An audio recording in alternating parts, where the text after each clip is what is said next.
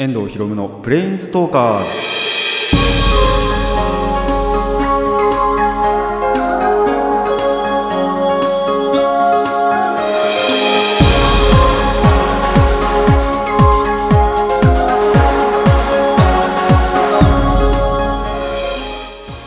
ラジオの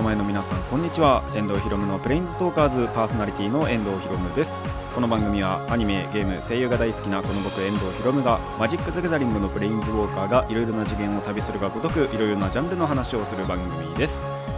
いやー暑くなってきましたね。本当に夏が近づいてるって感じがマジでします。何かっていうと夜も半袖でいいと。もうここまで来ると夏じゃないかなと思います。段階はね踏んでると思うんですけどまずあーまあそこまで雨降ってないかな。でもやっぱりその最初梅雨があってで本格的に夏になっていくっていう感じだと思うんですけどまあでも割とこの後かなこの収録の後ぐらいから雨降ってて多分これアップされてるぐらいに雨結構降ってんじゃないかなって思うのでまあ梅雨だなとまずは。まずはね雨がすごい降るんだなというところから始まりましてそこから本格的に夏が始まるんだなと。い やーっちいな。でもちょっと前でもう30度記録しましたからね確か。だからもうもしかしたらねあのまあ梅雨ってでも夏の一部かな。そんな気もするんですよね。暑いし。でジメジメするし。で雨降ってるし。雨降っててジメジメして。なおかつ暑いみたいな。夏の一部だなっていう感じもするんですが。まあ乗り越えたいなと。なんとかみんなで頑張って乗り越えていきましょう。まあそれでねやっぱ本格的に夏になっていくとやばいのが熱中症なんで。まあそこはやっぱり気をつけていきたいなと思います。なんならもうなりかけました。あのー完全になったわけじゃないんですけどちょっとなりかけてんなんかちょっと体異変があるなっていう感じがあったんでもうそこアイスとねあのジュースを買いましたけど 近くのコンビニで。なんてこともあるんであの皆さんも熱中症には気をつけてください。まあそれに関するちょっとお話もですねコーナーで1個やりたいと思いますのでそれはあのコーナーをお楽しみにしていてください。それでは始めていきましょう。遠藤寛歩のプレインズトーカーズ。今回も Let's Planes Talk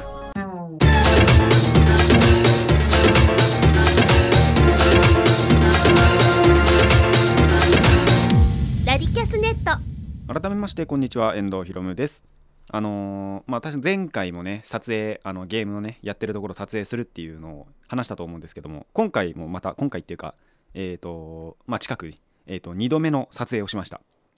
で今回もまたそのカービィとマリオカートをやったんですけどあマリオカートは確か撮影してなかったですね。カービィだけそのやりきってないところを撮影してで無事そのちょっと滞りが若干あったもののクリアまではたどり着けて。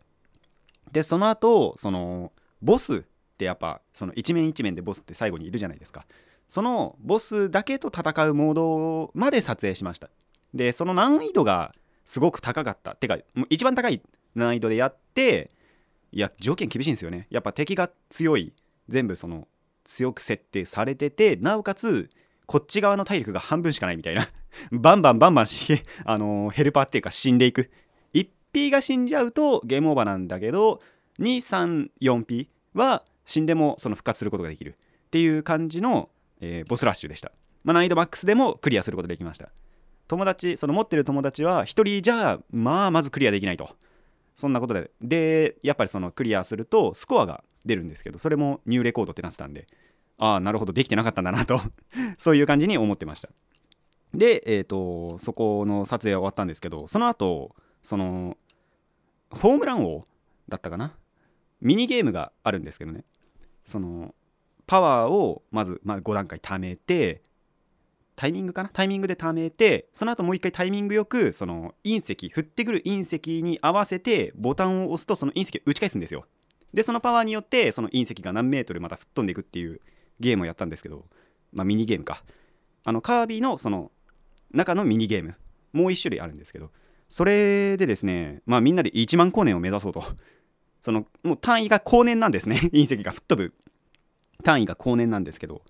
なかなか出ないんですよ。で結構その前回やった時でもトップ目は9000いくつとか。でもう本当にそのパワーを全部5段階貯めてでタイミングもマジでバッチリみたいな。じゃないとまあまず1万はいかねえだろうと。誰もいかなかったですよね。1万は。もう本当に惜しいのは9900までいったんですけど9900光年か。は行ったんですけどちょっとそれ以上はいかなかったなというところが惜しかったなと思います。ただですねこれやりすぎて多分4 5 0回ぐらいあの連続で やってたと思うんですよね。そのなでそのまた難易度があって3段階。一番上の難易度が確か星の危機なんで星を救ってるんですよ隕石から。そしたらそれをもう4 5 0回やってたんで軽く星を4 5 0回救いました。やりすぎだろみたいな。でしかも1人1回だけマジでミスってその、隕石を打ち返せなかったんですよ。そしたら星が1個欠けるっていう。そんなこともありました。もうそれツボってその次のゲームめちゃくちゃ引きずりましたからね。そんなこともありつつえっ、とでそれでその星をもう4 5 0回救いましたと。でマリオカート撮影なしでそのレースまあ1回やったりあとはバトルをやっぱりやってたんですけどこのバトルとかでもですねあのトップでこそはなかったんですよ。だレースは割とダメだったなと思うんですけどあのバトルの方はあんまり悪くなかったなと。まあそのバトルにしてはそこそこいい結果を残したんじゃないかなと思いますのであのまあ良かったなと思いました。でこの撮影の話なんですけど次回ですね64をやろうかという話が 上がってまして任天堂64って分かります？なんなら僕らが生まれた頃のゲームなんですけどなんでそんなのやるんだよみたいな。それがまあそのうちにあるんじゃないかと。まあ僕んちじゃなくてその友達の家に違う友達の家にあるんじゃないかっていうことでえっ、ー、とただ探してなかったらしいんで買ったらしいです。中古で。バカだろみたいな。俺借り入れたのにと思って。でもしかしたらそのやるかもしれないので、まあ、実行した後にはちゃんとお話ししようかなと思います。あ小話長くなっちゃった。最初のコーナー行きましょう。リアル冒険日記。あの一つ前のコーナーでもう結構力尽きちゃったんですけどもまあこのお話もやっていきたいなと思います。まあ久々にねやってきたんであの語りたいなと思います。まあ2つあるんですよ。1つ目はもう本当に何もやることなくてこのままじゃ炎を噴き出して灰になるなと思ったんでもう近く散歩しました。家の近くをね。でそれやろうと思ったのも確か2時とか3時とかの話なんですよ。なんでもう目的も何も持たずとりあえずこの辺行ったことねえから行ってみようみたいな感じでそのちょっと歩き回ってたんですね。まあちょっと多少なんだろう途中であそういえばこの辺も行ってねえからじゃあこっち最終目標にしようみたいな感じで目的作ったんですけどまあそしたらですねまさかその道をっていうか僕の行く手を阻むかのように雨が降ってくるんですね。で最初のうちはやっぱ弱いからいいじゃないですか。いきなりもう土砂降りになってくるんですよ。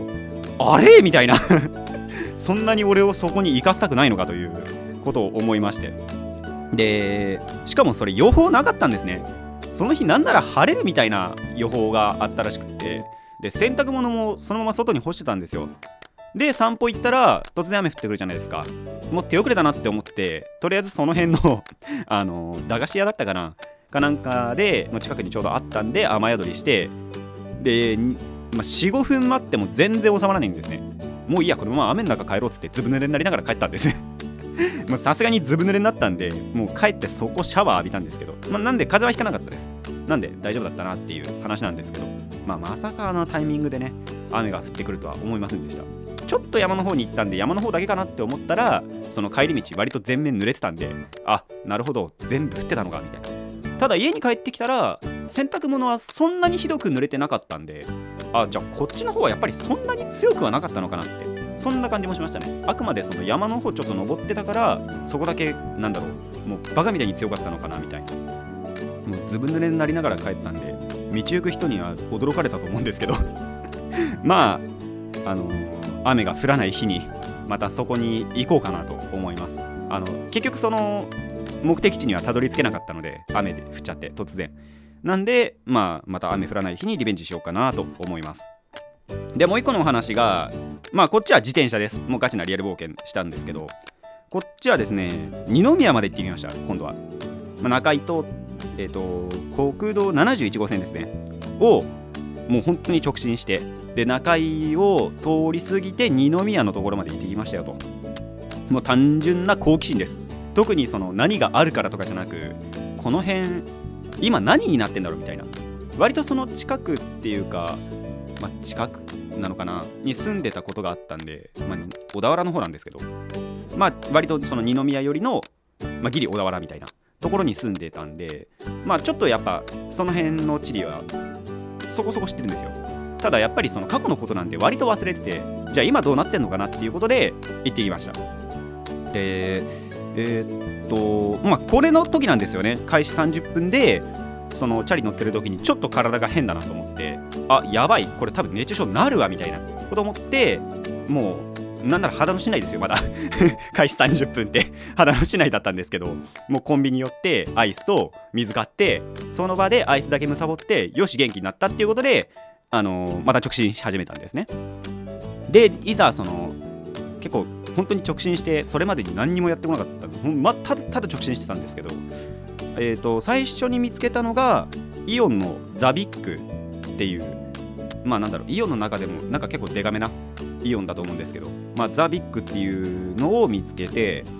そこ前何だったんだっけななんかイトーヨーカドーかなんかだった気がするんだよな。あんまり覚えてないんですけど。とかあと100均がその併設されててその辺ちょっとぐるって回ってじゃゲームコーナーが下の階層にあったなっていうのをちょっと覚えてたんでそこ行ってみたら位置とかそういうのは変わってましたね。なんであなるほど変わってんなみたいな。あとなんだっけなディスカウントストアみたいなのがあってディスカウントストアだっけな合ってるっけな。ちょっとあの記憶が曖昧なんですけどそういうのもあったのがああそれも確か前に来た時なかったよなっていう感じはありました。あやっぱりその時の流れてんだなっていう感じですね。でもう一個がその近くにリサイクルショップがあってまあでもそんなに大きいリサイクルショップじゃなかったですね。あでも服はすごい売ってました。服とかそういうのが結構売ってて逆におもちゃとかがあんまり売ってない感じの、えーと、リサイクルショップだったんですけどただ割とその古めのなんだろ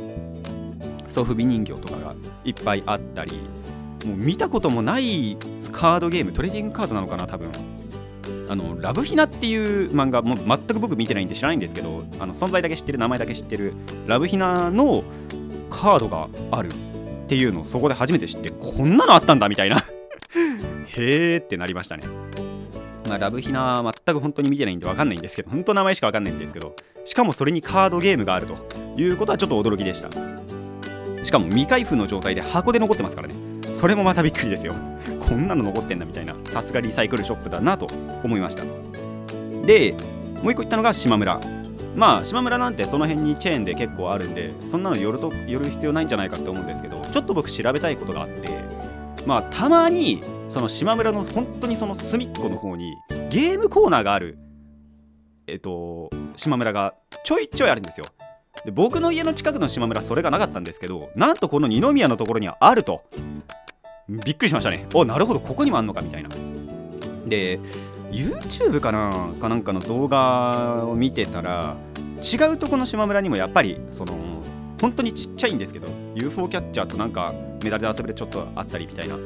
本当にちっちゃいゲームコーナーがあるのがたまにあるらしいんですよね。で松田の島村にもあるっていうのは僕知ってるんですけどまさか二宮でも見つけるとは思いませんでした。なんであの皆さんももし近くの島村にゲームコーナーありましたらちょっと見てみてください。でもしかしたら多分そのゲームっていうか共通してると思うんですよね。絶対になんかポケモンのなんだろうポケモンを捕まえろみたいなすっごいしかも古い機体があると思いますあとじゃんけんゲームとかねその辺は多分あると思うんであの、まあぜひ見つけたら、まあ、報告しなくていいかな あのあここにもあったみたいな感じで思ってくれたらいいなと思いますで、えっ、ー、と、まあ一回ちょっと通り過ぎたんですけど、声優とロピアっていうところも行って、ただここ結構広かったですね、どっちも。あ、ロピアそうでもなかったかな。声優はすごい広かったです。1階でまずそのやっぱ食品とか普通に売ってるじゃないですか。で、2階行ったら、そこにもまた食品があって、そっちだと主にそのお菓子とかジュースとか、アイスは違うかな。でもあとベビー用品とか、そういうのがあって、で、それがやっぱりその1階総分あるんで、あ、これでけえなみたいな。でカップラーメンのところとか見てたんですけど見たことないようなカップラーメンがあったんで カップそばかなカップそばって言った方がいいかなあこんなのあるんだみたいなわかめそばまあでも結構デカめの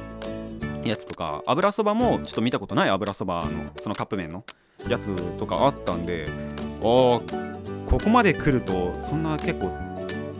なんか見たことないのがあるんだなと思いました。これが割と新発見でしたね。で最終的にはえっとまあどこまで行ったっていうのは二宮駅の周辺まで。まあ何もなかったですけどね。二宮駅の周辺だと何にもなかったんですけど本当に。ただまあここまで来れたなという感じはしました。でこの日が確かその30度ぐらいいってたと思うんですよ。ここでちょっと話のうちになるんですけど。えっ、ー、と腕時計焼けをしました。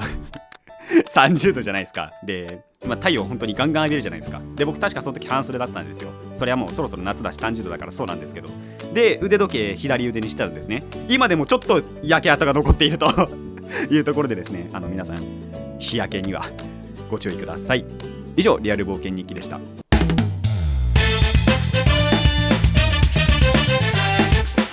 遠藤ひろむのプレインズトーカーズ。続いてはこちらです。ラッカラッカはいちょっと疑問符をねあのー、つけるところなんですけどもちょっとだけまあそのラッキーなことがあったのでただラッキーはてなみたいな そんな感じのお話をしたいなと思います。まあ日曜日にまあ温泉行ったんですけどちょっと前から聞いててその日のクーその日っていうか、まあ、クーポンを持っているということでその友達からクーポン借りて、まあ、安く入れましたよと。まあ、そこはちょっといい友達を持ったなっていうところなんですけどしかもそのクーポンっていうかまあえっとなんだっけタウンワークじゃねえや。ななんていうんだっけ。まあタウン市。ななんていうのか忘れちゃった。えっとそれにさらに、えっと、抽選会の、えっと、2回追加券がついてるということでまあちょうどその日その抽選会もあったんですね。通常だったら1回引けるんですけどそれにさらに2回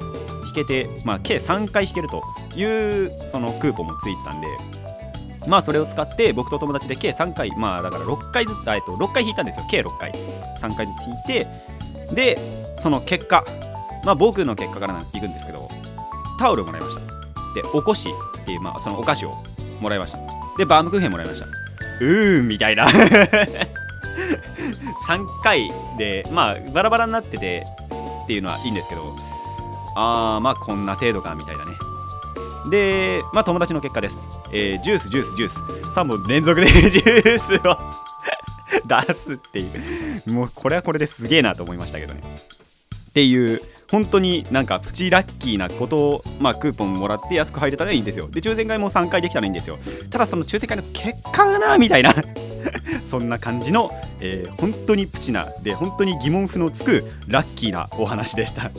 えー、温泉は気持ちよかったです。以上ラッカラッカでした。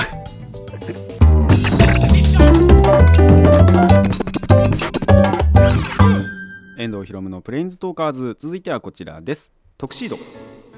はいえっ、ー、と先前回か。前回もやったと思うんですけど、えー、ファイズをでも見終わりました。あっから20話全部見たんですけど。えー、30話から、えー、と31話から50話か。のところまで、えー、全部見終わりました。でもう本当に全体通して見ての感想なんですけど今度はもう作品としていいものだなと思うんですよ。ファイズは本当に。あのアギトの場合は何だろう。まあ作品としても確かにいいんですけどやっぱりそのちょっと完全懲悪なところ。あのちょっとただ怪人倒して終わってで最終的にその悪のなんだ悪っていうか敵を生み出す、まあ、生みの親とかもちょっとそのつっついて終わりみたいな。ところでライダーとしてはいいしその子供向けとしてはいいと思うんですけどなんだろう今回のそのファイズは大人にも本当に受けるんじゃないかなと。多分僕もこの年で見たからこんだけ評価できるのかなっていう思う作品だなと思いました。龍騎は多分子供でも大人でも分かりにくいと思います。あのそんな感じがする本当に作品で。でネットでも結構そう言われてはいるので。で実際見て最後だけ本当にポカンってなりましたからね。それまでの過程は割とまあ利益も良かったなって思ったんですけどまあファイズはもっと良かったなって本当に思います。もう本当に全体としてストーリーもすごいいいしキャラもいいしまあその一個一個の描写とかもいいしまあテーマがやっぱりその仮面ライダーではあったりするんですけどその扱い方もすごくあの丁寧だなって全てが良かったなって思うんですよ。まあストーリーから言うとそのだんだんとね過去が暴かれていくっていうところが割とあるんですけどそういうところで知れるとあなるほどこうだったんだみたいな。であやっぱりこれはこうだったんだっていうのがあったりするのが本当にその最後の方では知れてすっきりします。でキャラなんかにおいても本当にそのドラマにおいて必要な要素っていうのがすごい揃ってるまあドラマっていうか仮面ライダーにおいてって言った方がいいかなでも仮面ライダーでもそうだしそのドラマにも共通するっていうところがちょっとあって例えばやっぱり主人公の乾匠あの前回も言ったと思うんですけど、まあ、まずかっこいいんですよ。かっこいいっていうか優しいんですよねまずでかっこいいんですよ。あこれは惚れるなみたいな。優しいしかっこいいしってやっぱすごいことだなって思うんですよね。でヒロインのその園田真里ちゃんっていうのもすごい可愛いし、まあ、幼い頃もすっげえ可愛いんですけど 幼い頃がやっぱりちょいちょい出るんですよ。割とその過去の部分を扱う回想なシーンなんかが割とあってまあちょっとその可愛いっていう理由は後で説明するんですけど とにかくそのヒロインも可愛いしでそのやっぱり相手方オルフェノク側にもいい人がいると。騎馬さんと、えー、長田さんとカイドウさんとっていうそこのキャラもやっぱりそれぞれオルフェノクでありながらちゃんと人間を愛したいっていう人間でありたいっていう心を持ってるっていう点ではその多分前回も言ったんですけどなかなか特殊な作品だなと。でやっぱりその優しさっていうのが割とこの作品全体を通して溢れてるなっていう感じがするんですよね。あのファイズ側の、えー、草加さんまあそれカイザに変身する人なんですけどもう結構なんだろうな発言がきついところがあったりとか。で割と下水ことをしてる シーンなんかもちょいちょいあるんですけどでもなんだろう心の奥底ではそのマリちゃんが好きなんですよ。草加さんは。小さい頃から好きだったんですけどそのマリちゃんのためにみたいなっていうところがあったり。あと彼その彼自身のちゃんと思惑があってえっと乾まあ、たくん匠と、えっと、木場さんが仲良くするのをあえて引き離したとか。まあそれ絶対やんない方が良かったなって あの見てて思ってはいたんですけど。でも彼は彼なりのその優しさとかなんだろう。えっと思ってか思いがあってそうやってたんだなっていうのを見るとああでもやっぱり草加さん優しかったなと。まあ最終的にはちょっと悲劇的なね最後を遂げてしまったりはするんですけども。でもやっぱりそういうところのキャラのなキャラクターの扱い方なんかもすごいいいなと思いました。で描写についてなんですけどこれもやっぱりですねそのオルフェノクとしての苦悩。さっきも言ったそのいい人間の心をちゃんと持ってるオルフェノクたちはやっぱりその人間を愛したいけど人間にその姿オルフェノクとしての姿を見せてしまうと,、えーと、憎まれてしまうっていう苦悩を抱えていたり。実はまたある人物もオルフェノクだったりするんでその人がその自分の味方にあのオルフェノクの姿を見せてしまうことが一回あってでそれによってその一人を悲しませてしまったりとか。でもそのショックを一回受けちゃうんだけどそれでもその認めてくれるというか受け入れてくれるっていう姿勢を見せてもらえてじゃあまた戦えるっていうそんな感じのその描写とかっていうのが本当にすごいよく書かれてたなと思いました。最後の最後にはもう誤解から生まれる対立ですよね。ちょっと誤解したばかりにもう対立しなきゃいけないみたいな。そういうところのストーリーももうすごい丁寧に書かれてたなと思います。あなるほど。この対立にはこういう理由があるんだなっていうのが多分子供でもやっぱり分かりやすいんじゃないかなと。で大人が見るとやっぱりそういうところにちょっとその共感はまあそうそうないかもしれないですけど。でもそのあグッとくるみたいな。ところがでも僕はやっぱりつかまれましたね。あとはですね、まあ、描写としては夢。そのあテーマかなどっちかっていうと。テーマとしてはその夢っていうのがやっぱテーマなんですよ。主人公の匠はでも夢がないと。だけど夢を守ることができる。これってまあ最初の方のセリフで結構有名なセリフなんですけど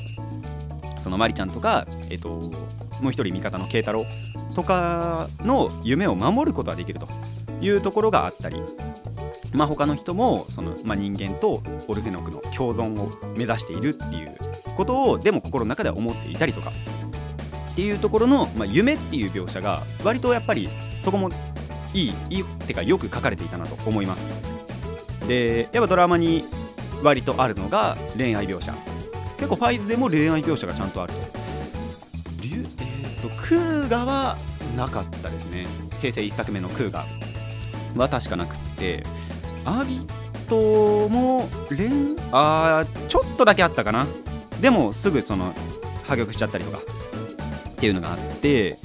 隆起もほぼほぼないですね。1回だけちょぴっとあったかなっていうぐらいがファイズでは割と前面に押し出されてたっていうのでライダーとしては割とその珍しい部類なんじゃないかなと思います。なかなか恋愛描写ってやっぱライダーないんですけどまあでも恋愛描写結構ドロドロでしたね。これファイズの恋愛描写すごいですよ。えっと誰からいくといいんだろう。ファイズ側の慶太郎はじあの自らは知らないんですけどオルフェノク側の長田さんが好きでその人間の時の長田さんが好きででその長田さんは同じそのオルフェノクの仲間のカイドウさんが好きで。でただそのカイドウさんは、えー、とファイズ側のマリちゃんが好きで。でマリちゃん実はもう一人そのさっきも言ったんですけど草加さんにも好かれてて。ただそのマリちゃんは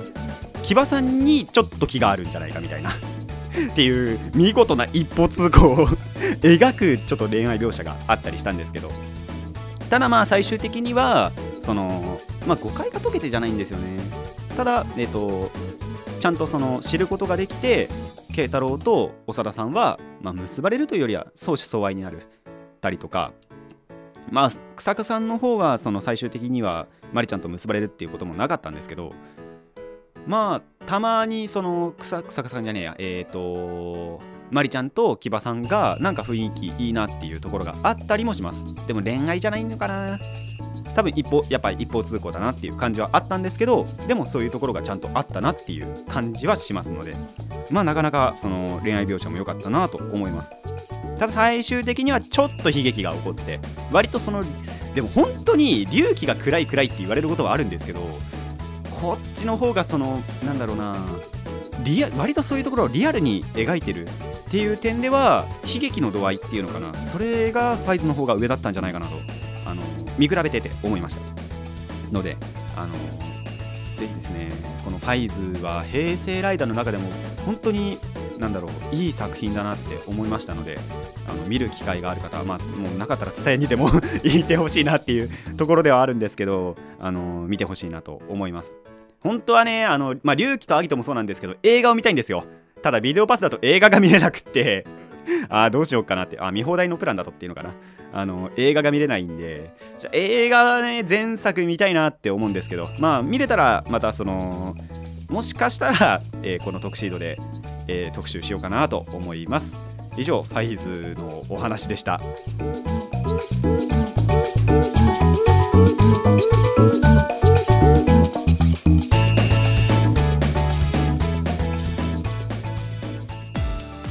遠藤ひろむのプレインストーカーズそろそろお別れの時間になってまいりました。いやー今日も結構喋ったな。いやあのー、まさかこんなになってるとは思わなかったんですよ。だってあまあ多分撮影の話とあれと連続でしちゃったのがねちょっとまずかったなって思うんですけどでもまあ話したいこと話したからいいかなみたいな。あの皆さんもよもしよければねあの自転車使ってちょっと遠くに行ってみたりとか。で本当に何もやることでいいなって思ったらあのその辺のお散歩でもしてみるといいんじゃないかなと 思います。マジで何何もやることないと本当逆にしんどいですからね。その時本当に何もやることなくっていやーでもなんかしてえなみたいな。2時とか3時ですからね。何しようって思って思いついたのが散歩ですけども。でもまあまあこれもいいんじゃないかなと思うので。あとは64どうかな。その友達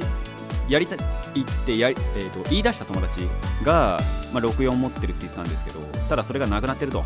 いうことで中古でどうも買ったらしいんですよ。もうちょっと待てばと思ったんですけど。で僕は僕でそのコントローラーはそれでも足りないんじゃないかっていうことだったんでその持ってる持ってるやつっていうのかな。確か持ってたやつにちょっと話しかけてみてでちょっと今探していると。いうところで、まあ、コントローラーあと2つ3つぐらい必要なんですけどまあできたらいいなとは確かに思いますね。64なんて触ったの小学校ぐらいかな。でも触ったことあるんですよ。その持ってるやつ、まあ、弟の友達なんですけどでも同じバイトに今行ったりしてコンタクト取りやすいんでそいつに聞いてみてでまあ探してくれてると。ただこの収録日の夜ぐらいまでにその探してくれないとてか不明だとあのいざ週末にもしかしたらやるっていうことにまたなりますのであのそのためにコントローラーを4つも揃えたいと。で1個はキープできたんですけどあとからもう2つかな4人でやるんだと。とかがちょっと必要なのかなっていう感じはします。まあやれたらいいなとは思いますけどまず動くのかなと。なんせ僕らが生まれた頃のゲームですからね。